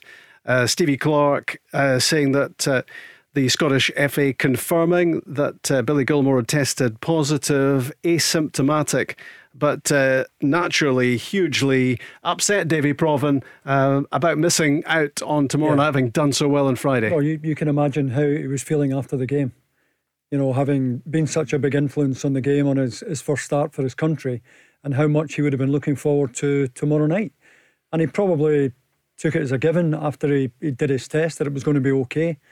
And it's thrown up this result. It's, uh, it's a real sore one for him. I think also what's in the back of his mind is it took Scotland 23 years to get to a major tournament after the last qualified. You know, so he'd be 43 in the next competition. so, so he's thinking this Oh, could, you on, know, without being too negative, he's thinking this might be the only chance I get to play in a major tournament. I hope he's not thinking that way, but if you look at it longer term, hopefully it's not. Hopefully, when you look at the young talent coming through and, and David Turnbull, Nathan Patterson, Billy Gilmour, you know, they will be the backbone of the Scotland squad in years to come. The World Cup qualifying campaign is always a tough one. I think the European Championships is always a more realistic one because of the amount of teams that qualify. So uh, let's hope he gets another opportunity, not just in the future to play in the Euros. Let's hope he gets another chance in this competition, Rob. Well done on working out that he'd be 43, by the way, at the, Scotland's next major finals. Now, we're going to be qualifying for everything now. Qatar uh, at the World Cup will surely be uh, the next one. But uh, looking back on Wembley, and we, we obviously look back on it through our through our blue Scotland eyes. But but what about England? It was a it was a pretty poor result for them. They play the Czech Republic tomorrow night, while Scotland are, are playing Croatia. Um, Scotland haven't scored in two games. England have only scored once, uh, and it's been pretty underwhelming from them so far. And I guess Gareth Southgate, Davy, is under a bit of pressure. I, I think he is, and I think the English media are ready to go for him. Uh, I really do. Um, and his big problem is uh, similar to ours. Can't can't find a goal. Harry Kane looks a shadow of, of his former self. Absolute shadow. It surprised me that it took Gareth Southgate so long to get him off the pitch the other night because Mm. he, he was never at it at all. And he's already said he's going to start uh, tomorrow night. He's a he's a Yeah. stick on to play, which, Yeah. which seems a bit strange. I mean, I know he's the captain, but but you know, he, it's just not happening for him. it, Gareth Southgate has, has just got to hope that it turns for him quickly, and it can turn very quickly for strikers. Um, I mean, go to our own Che Adams. I, I remember watching him for Southampton. Couldn't buy a goal. Big money signing from Birmingham. Couldn't buy a goal. Southampton fans laughing at him at one point, but one goal changed it. And you know that's that's that's what happens to strikers. You know they can be so shorn of confidence, and a goal can change anything. Frank de Boer's been talking about Memphis Depay and the fact that he's got his move to Barcelona sealed and settled, and, and now he can settle down and, and start playing for the Netherlands and concentrating only on that. And he, of course, he scored tonight. They're 2 0 up um, as we speak uh, in their game against North Macedonia. Um, but I wonder whether um, the, the sort of transfer talk and pressure is weighing on Harry Kane at the moment as he weighs up where his club future is going to be. He's been at Tottenham for so long. We're hearing today rumours of a hundred million Mm-hmm. plus bid from Manchester City to try to get hold of him. I can't see why it wouldn't be weighing in his mind. I know players will say, no, I'm focusing on what I'm doing and, and, and what's going on, but he'll be aware of the speculation. Spurs will be aware that he wants to go. His agent will be aware of it. And if there's any news to give to him, he'll kind of find it hard not to pass the information over to him, which is probably not what he needs at this moment in time because it means then he's got a, a lot of things to think about. And ultimately, as a, as a goal scorer, he just wants to think about scoring goals. Uh, Gareth Southgate, effectively, Davy, is putting his reputation on Harry Kane because he's named him in the team. He said he's playing, he's done it in the past for him. But I just wonder, out with the UK and England, and, and probably because we hear all the speculation about England being favourites, I would imagine if you went to Spain and Belgium and Italy, they probably don't see England as favourites. Yes, they think they're a good side. But over here, it seems to, you know, you almost seem to not believe it because it's said that often. You think, well, there must be favourites because they keep telling us they're favourites. Not the players, but the media and the, everything that goes around with it. So, um, having watched what I've watched so far with the teams that have done well, England are nowhere near favourites. I'd be surprised if England get to the last four based on current form. And unless Harry Kane starts to score goals, if he doesn't, then South, uh, Gareth Southgate is going to be under immense pressure. Yeah, and this is a pressure game for them tomorrow night, isn't it? It's a game. It's a game they're expected to win, and, and it's all been loaded in their favour as well, Davey, hasn't it? With all the number of games at Wembley. It, it's got all the shades of the Wally with the Brolly night, hasn't it? you know, where everyone Yeah, expected them to beat Croatia that night, and and they lost the game three two. Um, huge amount of pressure on Southgate, and he knows what's coming his way if if England fail because the, the knives are being sharpened. Make no doubt about that. England nil, Scotland nil. It was on the Friday night. Stuart Armstrong stepped off the bench. He replaced uh, Billy Gilmour in the game. It was a very good result for us. I think there was obviously a lot of expectation from them that they should win the game.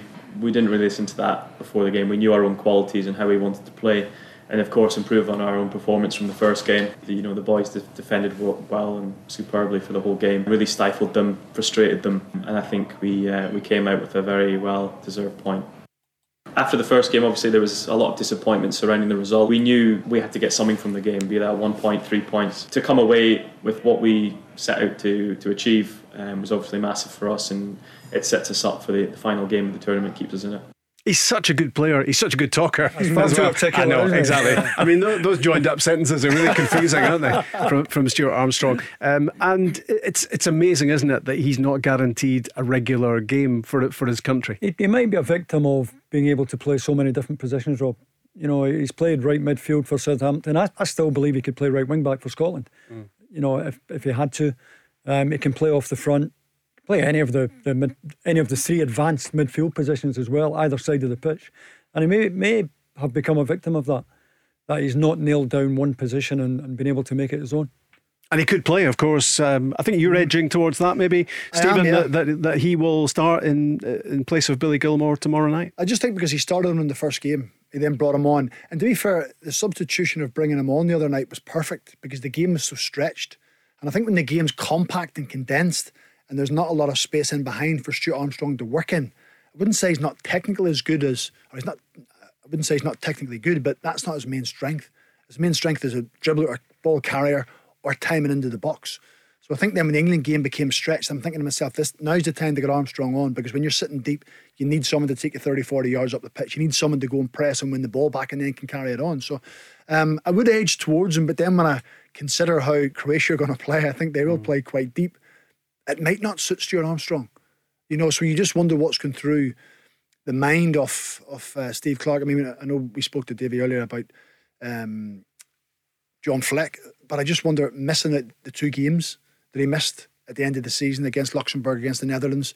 Yes, he may be fit physically as in training wise, but to go into a game, a must win game, and you maybe haven't played a competitive game of football for six or seven weeks, that would be a big risk to put him in in that. David Turnbull Mm. also played against the Netherlands, hadn't played prior to that. So you think Stuart Armstrong, with the amount of games he's played and, and the minutes he's had, not just in the tournament, but the friendlies plus the end of the season, I think he might just edge towards him. Yeah, I don't. I don't think for me, John. I, I don't see John Fleck. I think he'd have to be um, hurdling over a few other players in front of him Yeah, in the queue, to be honest, to, to, to Yeah. get into that team I- I- tomorrow night. I don't think he's a favourite of Steve Clarke's. Um, I, I think Steve Clarke more or less had to pick him given how well he was doing for Sheffield United in the, the Premier League in England.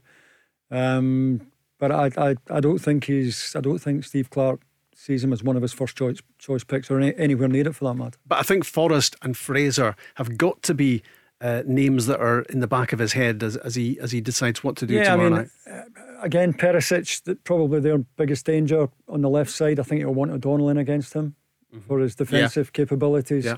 Um, and I agree with, with Stephen. I, I think Fraser or, or Forrest will be a go to if if Scotland are having to force it, if, if we're a goal down. I think that's when you look to the pace and the width. We dismiss Croatia, though, at our peril. Yeah, I think we're quietly sticking to our game plan, building on our past two performances. We're, we're steadily getting better. It's a simple game on, on Tuesday. It's a must win for both teams. So it should prove exciting, should be open at times, um, and it's all to play for. Yeah, uh, forgetting about Croatia is dangerous. I mean, Davy mentioned there that um, a lot of a lot of these players are the guys that three years ago played in the in the World Cup final. Yeah, what we have to remember is is that Croatia have their own agenda. They don't care that Scotland went to Wembley and got a point. No. What they know is if we can beat Scotland at Hampden Park, we will progress into the next round. That's their focus. And they will allow Scotland to build it up. And it is when you're the home side and the country's expectant again. You know, the emotions of, of being a football fan over the past seven days, the lows of Czech Republic because the result didn't go well, the highs of Wembley. Now the challenge for the players is to keep that level, to keep that level of expectation and height, keep it up there and you do that by having a good performance. But you're not just going to turn up and, and roll Croatia over. You know, they're not that poor side. They've definitely got players in the team who can hurt you. Modric at 35 is still going to be their playmaker. I think he's doing it from a little bit deeper nowadays. Yeah. He's not as far up the pitch, yeah. Davey, is he? Which is good for Scotland because it means he's closer to his own goal, which means you can really go on high press and you can lock on, you can try and nick the ball off him at that stage. But then you leave yourself exposed and you see the goal that Perisic scored. You know, he's got blistering pace. He's always been a, a player I always felt that blows hot and cold, that he can do things out of the ordinary. And in other times, he looks a little bit disinterested. But you'd imagine these players, having played in the World Cup semi finals, World Cup final, they will know what's required to win a game like tomorrow night. They will manage the game as best they can. They don't have to go chasing. They Scotland has to do that. They will just be patient, keep their shape, and then if they can get Perisic uh, to go and hurt and, and Kovacic from midfield, then you know they will see it as a threat. But they will see it as a winnable game. As much as Scotland are thinking we can win this, Croatia will be thinking we absolutely mm. can win it as well. So that then poses another danger to Scotland.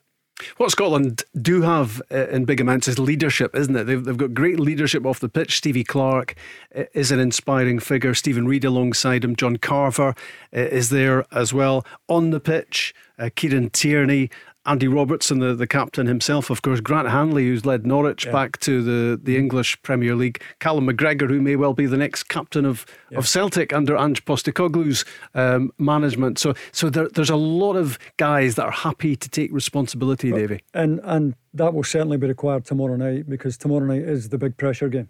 You know, it's all in the line tomorrow night, and that's when that's when the, the, the, players have to be able to accept the ball, go looking for the ball, even if it's not going your way. Um, no, it's, it's all on the list. It's going to be a fascinating game. Mm. The one thing I would say is that I, I don't think there's any reason to, to, particularly fear Croatia. You know, they don't have a Davor Suker or a Mandzukic. Mm. They've gone. Yeah.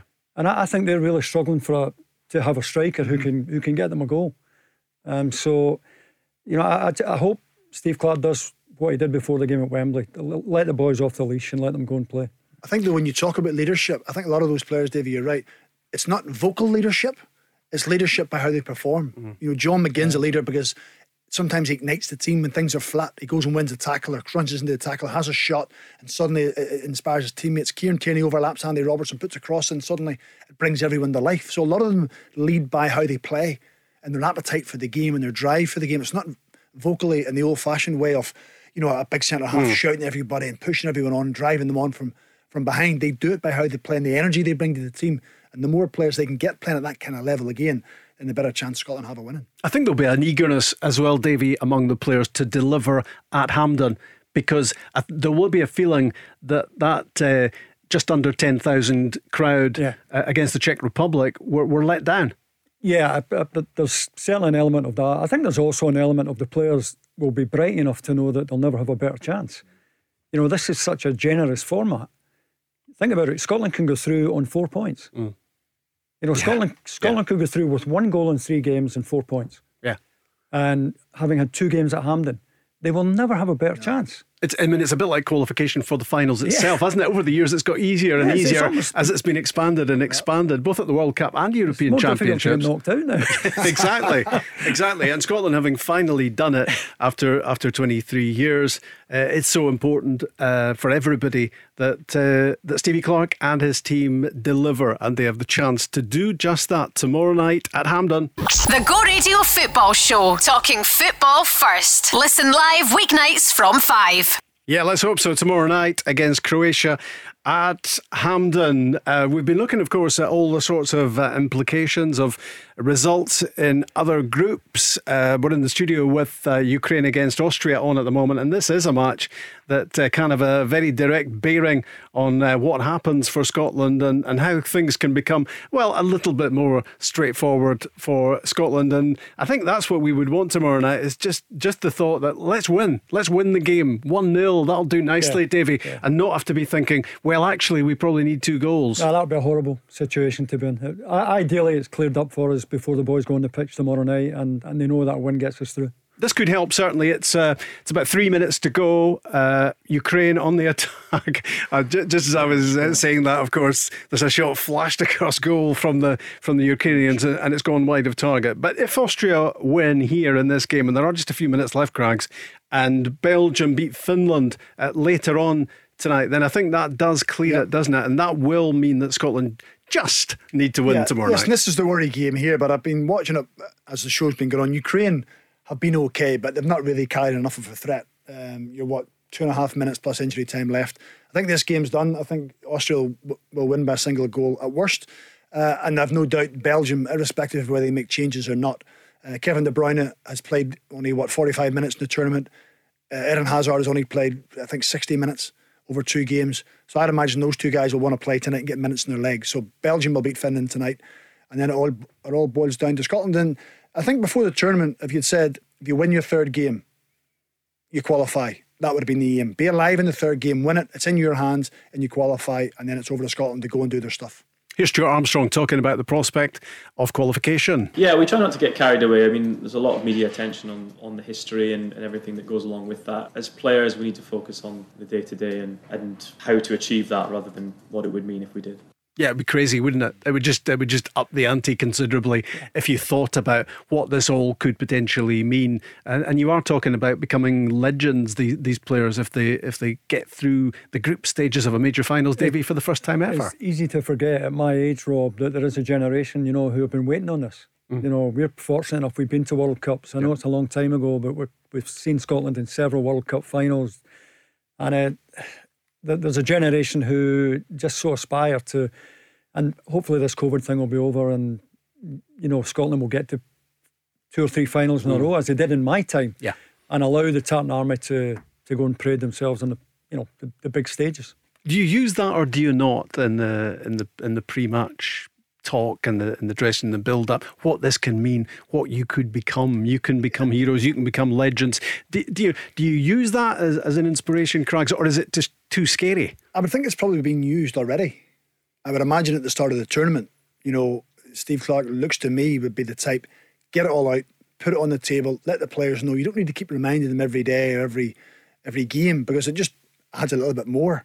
Not fear, but sometimes players can say, well, that's fine, I can deal with that, but not everybody can. So I think you know he'd said ahead of Serbia that he can go there and make history and get to the get to the Euros first time in 23 years. I'd imagine him some sort of team meeting before this tournament started. He'll have laid everything down. He'll have set out their plan, what their aim is, where they're expecting to get to, what he expects from the players. But I think now he probably won't have to set because the players will know, particularly if this game finishes as we hope it will do a 1 0 win to Austria and Belgium will tonight. The players then will know what they need to do, Rob. They'll know how they need to perform. And he doesn't need to add any more pressure onto them by reiterating that time and time again. You want to just let the players free. Davey said, let them off the leash, just let them go and play, go and be energetic, go and replicate what you did against England, which is easy to say, but the players then have to go and do it. You, you know, you don't beat um, Croatia because you played well against England. You beat Croatia because you have to play well against Croatia. And that's the big challenge for the players. Yeah, you have to produce that level of performance all over again, don't you? Uh, the game we're, the game we're concerned about later on, from our point of view, from our very Scottish parochial point of view, Uh, is Be- we want Belgium to beat Finland. We want Belgium to make it nine points out of nine in Group B. That match is in St. Petersburg against Finland. Uh, in the other game, it's Russia against Denmark, Davy. And wouldn't there be something really nice about Denmark getting a win and potentially yeah. getting through as well? They're playing in Copenhagen. Um, and the, the, the first game, of course, was the Christian Eriksen game. Uh, the second game, they were ahead before they were de Bruyne'd by yeah. by Belgium. Um, it would be nice, wouldn't it, if they could beat Russia tonight? A great story, yeah, absolutely, and I'm, I'm sure um, Christian Eriksen is in constant touch with his teammates through Zoom, and you know he'll, have. I think part of his recovery would have been kicked off by the amount of good wishes, you know, best wishes that, that have been sent for him all over the world. Um, it's a moment, I guess, that no matter how lucky you are to be a footballer or how much money you've got, it's uh, an awakening moment, isn't it? And it was a great line when the, the doctor said, "Are you back with us?" And Eriksen said, "Hell yeah, I'm, I'm only 29. I've got nowhere," sort of thing. Ah, exactly. And, um, it, it, would be some story if Denmark were to have a good run in the, the tournament. Yeah, and he's been fitted with a with a heart starter now, uh, very quickly out of hospital as well. And uh, mm-hmm. and Daley Blind of, of Netherlands uh, is, is an example of somebody who's still playing international football, having had that same surgery. And you can imagine after you know the, the the emotional roller coaster he's been on, I would imagine in the back of his mind he's thinking, "Can I play again?" You know, once you get a few days over it and, and you realise how lucky you are, mm. you know, when you have that instinct as a footballer and, and you're doing something you love and you're good at it, hell of a good at it, he mm. is. He'll be thinking, maybe not saying out loud to the wife and the family round about, trying to keep them, but he'll be thinking in the back of his mind, I wonder, can I play again? And I know Daley Blind, he was quite emotional in the first Dutch game, wasn't he? Against, yeah. uh, who did they play in the first game? North Macedonia? They play? No, they're playing them tonight. Uh, they must have. I've, I've watched that much football. I, Ukraine? I was it Ukraine? I've watched that much football. I can't think who played who. but he came off with about 20 minutes to go and he was actually, he had tears in his eyes because he was thinking of the fact that he's playing football. He's still allowed to play. After what he's been through, and Christian Eriksen, I think the day before, had been through, uh, you know, the, whole kind of thing on the pitch. So he was just emotional about that. So I, I think he said they're good mates as well. So you'd imagine any advice he'll need, he, he will follow through him. But first and foremost, he's still with us. Uh, and if he gets the chance to get back on the pitch, it would be an absolute dream for everybody. Right, we've added uh, three minutes. Uh, Ukraine Austria game, um, and Austria are on the attack. Might even score a second goal here, but they don't really need to. They don't really want to. I think the ball probably should have been heading for the corner flag, but the game still goes on. But I think that is the final whistle. Austria have uh, beaten Ukraine. The game in Bucharest. Big celebrations from the Austrians. Um, and minor celebrations from us because that is one of the pieces in place that they that we want to be in place. We want Belgium to beat Finland uh, later on tonight, and then it is just purely about Scotland beating Croatia. That's going to be difficult enough, but uh, any win uh, at that point, I would see Scotland into the last 16. In the last few minutes of the show, let's map out, Davy, the, the Scotland team um, that we think is going to be lining up tomorrow night uh, and your explanations about, about why. What, what would you, one change from Wembley has to be made because of Billy Gilmour's yeah. absence. Uh, is that it? Is it just about sorting that change or is there something else you would do? No, I, I don't think there is anything else I would do. I would go with the same team where Billy Gilmour available. Mm-hmm. Uh, obviously, he's not. I would put Scott McTominay into central midfield beside Callum McGregor. And if it was up to me, I would bring Declan Gallagher in it in the central area of the three centre backs and move Grant Hanley to the right. Craigs? Uh, supposed to, you know, the only flip side of that is you're making two changes within the team. You know, you're moving two people out of position. I would just go straight like, I, and the reason I say is because I think that's what Steve Clarke will do. I think he will go with Stuart Armstrong direct replacement. The only other one I've been swithering with is the James Forrest one on the right hand side. Uh, naturally, you look at the. You would the, take out Stephen O'Donnell. Well, just wouldn't say take him out, but it's something that may play in Steve Clarke's mind, thinking we need goals. he might, he might take you out when he comes yeah. back up. no, well, that's that's that's the that's your job as a yeah. pundit is to try yeah. and pick something round about. So, um, and it's not because I'm writing Stephen off. I just think James Forrest gives more an attacking sense. However, if Belgium win tonight, then that just means that Steve Clarke will be quite happy to go with his back five as it is. Let you know the other night. I didn't think there was any issues there. He can keep Stephen O'Donnell in, be more defensive minded you just have to win the game, win it by a single goal. You know, you don't have to win it in the first minute. They can go right to the 90th if they need to. Um, so, not to complicate things as Steve Clarke, I think, will do. It will be Stuart Armstrong straight in for Billy Gilmour. That would be, Davy, if, if what you're saying happens, that, that would be pretty dramatic for, for Declan Gallagher, wouldn't it? I know he's been a mainstay. He's, he's been Yeah, fantastic so- for so- Stevie Clarke's team, yeah. but I don't think he's even been on the bench. I don't think he's been No, among no, the subs yeah, for either of the games so far. He's been fabulous for Yeah. Scotland. Uh, Yeah. he, he finds something in a Scotland shot. And by the way, I've no problem uh, putting Jack Hendry in either. No. In, in which would allow Grant Hanley to stay in the central area. So, uh, again, it's a I like him there, Dave. I think he's. I, I just think he gives that little bit of security. He's got a wee bit of pace in case one of the outside centre halves get dragged out. Hanley's got that pace to cover the ground, so maybe Mhm. that's why you know he would like to keep him as the middle one. So Jack Hendry could be the other option. He has grabbed the imagination, hasn't he, in this tournament? I never, I never thought I'd use that phrase Grant in connection Hanley. with Grant Hanley um, because I, I thought it was finished years ago, Rob. Yeah, and, Um, and he's and he's, he's he's well he's into the mid thirties I think in caps now, Yeah. wh- which is incredible when you, when you look at that. I, I've never really fancied him a great deal as a Scotland player, but I have to admit that that recently he's been immense. Well, particularly at Wembley, um, just absolutely outstanding. Um, he's probably still getting Harry Kane out of his back pocket. It, it's, it reminds me of the, the Graham Souness one. You know, he's a better player than I first thought. Yeah. and that's what I've been thinking watching him in the last few games. Yeah. I, I, di- I wasn't a big fan of Grant Hanley, but tell you what, you can't argue with the way he's playing at the moment for Scotland. But I think a what lot other of people- impressions do you do? Do you do, do, you, do, you do, a, do you do a Michael Caine or? that was a Yeah, you can book David any time. Just come through, Robbie. You you do an impression of a mad person tomorrow night if it goes well. Are you here all week? And uh, let, well, let's hope that Scotland can find the back of the net for the first time in the in the tournament as well. Goals have been hard to come by, but I think Scotland were unlucky against Czech Republic. I thought what, one of those deflections might could have taken the ball in at one point. Uh, Stephen O'Donnell could have scored the other night. Lyndon Dykes had one headed off the line Yeah, as Adams well. had one first half. He had his Yeah, half did. volley second half. Yeah. Also, didn't he? You know, two chances where you think the first one, if he lifts it, it probably goes. A John Stones was down low. He lifts it over his right shoulder because Pickford had gambled. The second one maybe spent too long in the air and he, you know, he caught it on the way up instead of the as soon as it hit the ground. So I think there's a goal there for Che Adams tomorrow night. I really do. I just think the way he sniffs things out. That uh, if Lyndon Dykes can put something on the plate for him, I think tomorrow night he'll deliver one 0 Scotland. I think he, he also just has the has the air of a guy who's never going to go too many games without scoring. Che Adams, he's got a couple already for Scotland. Yeah, yeah. I mean, I, I go back to the, the problem we had at Southampton initially, but once the dam burst, you know, and got his confidence, and I think he's full of confidence at the moment. He's made such a, a huge impact, and there must have been an element of um, trepidation when he finally decided, having played for England under 21s, that he wanted to play for Scotland. He, he must have thought to himself, if I go up there, I'm going to have to hit the ground running. Uh, They're going to give me some stick because they know Scotland wasn't my first choice. Yeah. But he came up, he got his goal early.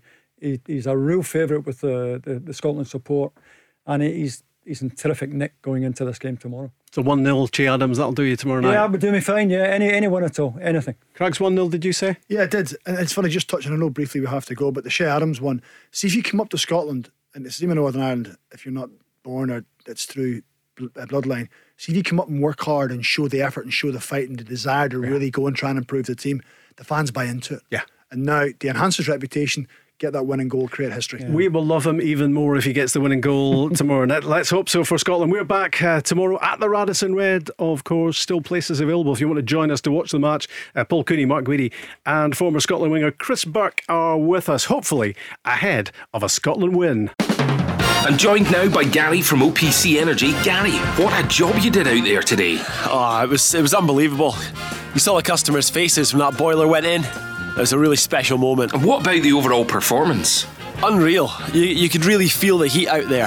I'm delighted with the result, and we move on to the next one. Thanks, Gary. Come on! For more information on boiler upgrades, heat pumps, and more, visit opc ltd.uk. Get ahead of the game with OPC Energy.